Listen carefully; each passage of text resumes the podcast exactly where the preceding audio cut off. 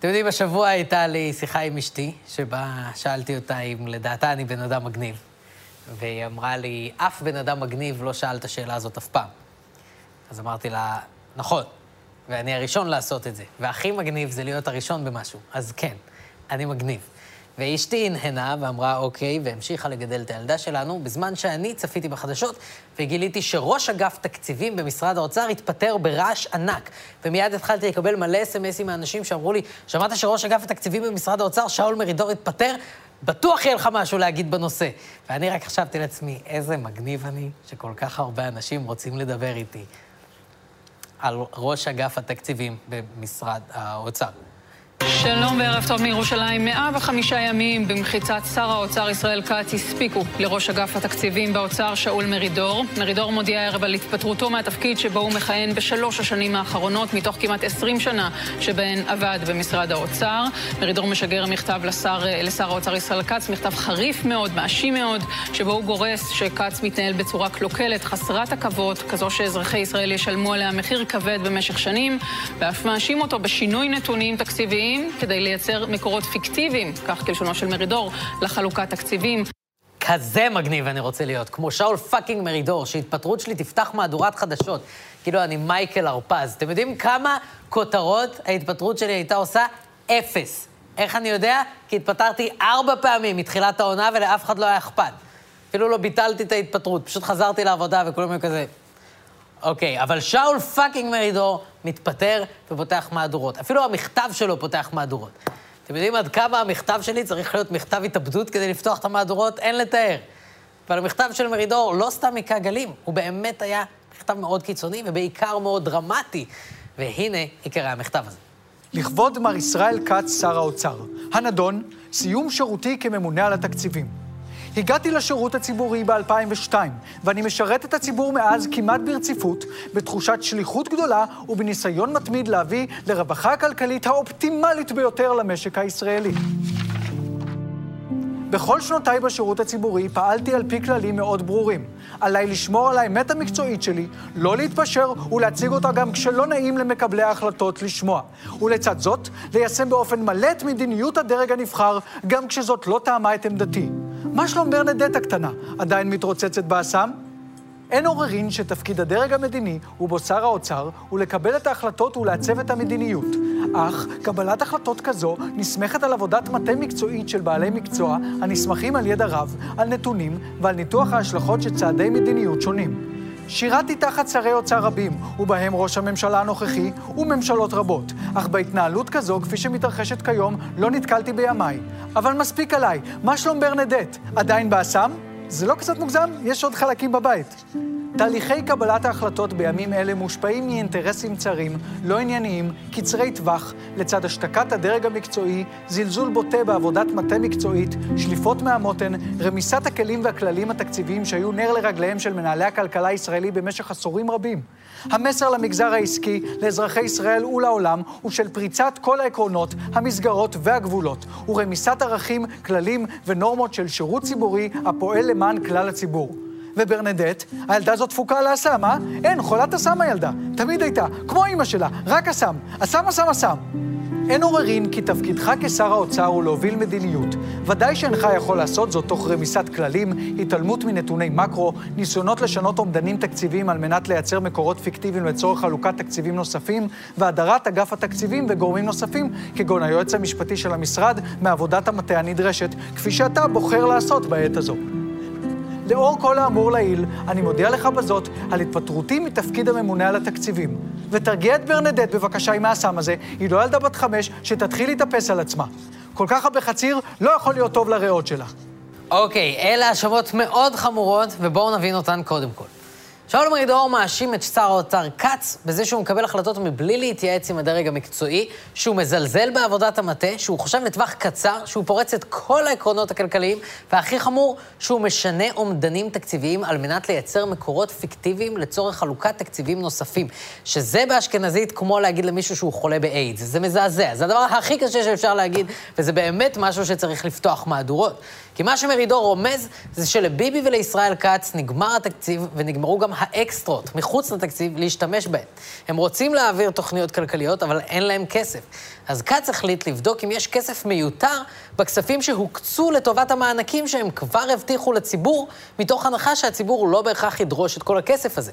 לדוגמה, ביבי וקאץ הקצו חמישה מיליארד שקל לטובת מימון הוצאות קבועות לעסקים, אז הם מנסים לייצר את הערכה האופטימית ביותר, לפיה ממש לא כל האזרחים יממשו את המענק שמגיע להם, ואת הכסף שישאר אפשר לקחת ולהשתמש בו.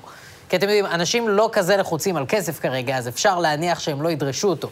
אנחנו רואים אלפי אנשים שמוחים נגד הממשלה ודורשים, תשאירו את הכסף אצלכם, לא כזה דחוף לנו.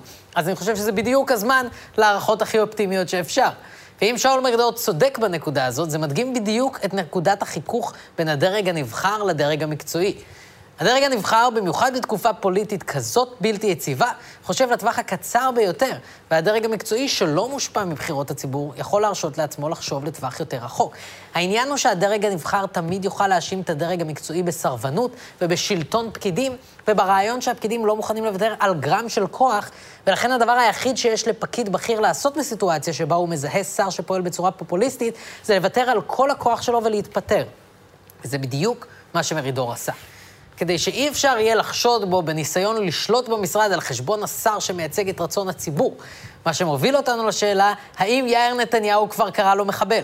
בנו של ראש הממשלה כינה את שאול מרידור מחבל בפוסטים כאלה ואחרים ברשתות החברתיות. אוקיי, מעולה, כבר דאגתי. ושאר התגובות הן היו שקולות והגיוניות? צריך להבין שגם היום ההחלטה מי מחליט.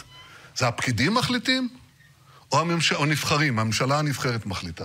ברור שהממשלה הנבחרת צריכה להחליט, כן? וגם היום אולי חלק מהפקידים מתנגדים. תמיד נשמח לשמוע את דעותיהם, אבל מי שמחליט זה אנחנו. איזה אבל, אפשר לחשוב פקיד שראש הממשלה לא רצה אותו, ושר האוצר לא רצה אותו, ועם כל הכבוד, אנשים שכחו פה שהפקידות לא מנהלת את המדינה.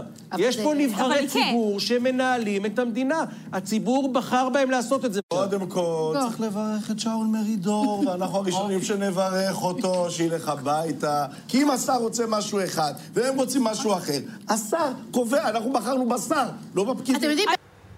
זהו, בן גביר זה האחרון. רציתי לראות לאן זה עוד יידרדר. ביבי ואז ינון מגל ואז בן גביר, זה כמו סדרה חשבונית. הבא בתור היה נחש קוברה, אוף. זה הספין, זה הסיפור וזה השקר. התחושה שביבי והחברים רוצים שנקבל היא שיש פה שכבה פקידותית חזקה שלא מוכנה לוותר על גרם מהכוח שלה.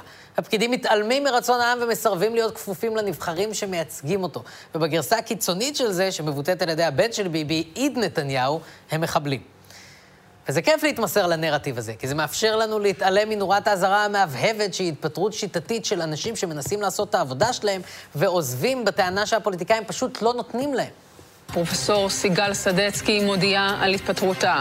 פרופסור סדצקי חוששת שתהיה כאן תמותה נרחבת מקורונה, מפני שלא נוקטים באמצעים שצריך כדי למנוע את זה, ולכן היא התפטרה, היא לא רוצה את האחריות נרחבת. לתוצאות הטרגיות. ההתפתחויות של היממה האחרונה באוצר לא מנותקות מהפרישה המפתיעה של החשב הכללי במשרד, רוני חיזקיהו. הגעתי למסקנה שאי אפשר לנהל ככה את תקציב המדינה ואת משרדי הממשלה באופן יעיל, כשכולם עסוקים בקרבות פוליטיים אחד נגד השני על התקציב, האזרחים עלולים להיפגע בסוף. החטיבה קיבלה את האחריות לנהל את בתי החולים הממשלתיים ולפקח עליהם, אבל לא את הסמכויות לכך, מה שהוביל להתפטרות.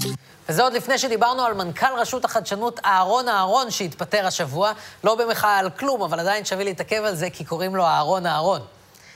אדוני, הבנו כבר שאהרון, אין צורך להסביר לנו שגם אהרון. אתה לא יכול לנהל את רשות החדשנות כשאין לך מספיק חדשנות אפילו כדי לחשוב על שם משפחה שהוא לא השם הפרטי שלך. אפס חדשנות אהרון. מה השם? אהרון. ושם משפחה? לא, לא צריך. מריש. שוב מה להסתבך. אבל הנקודה המקורית היא כמה מחבלים.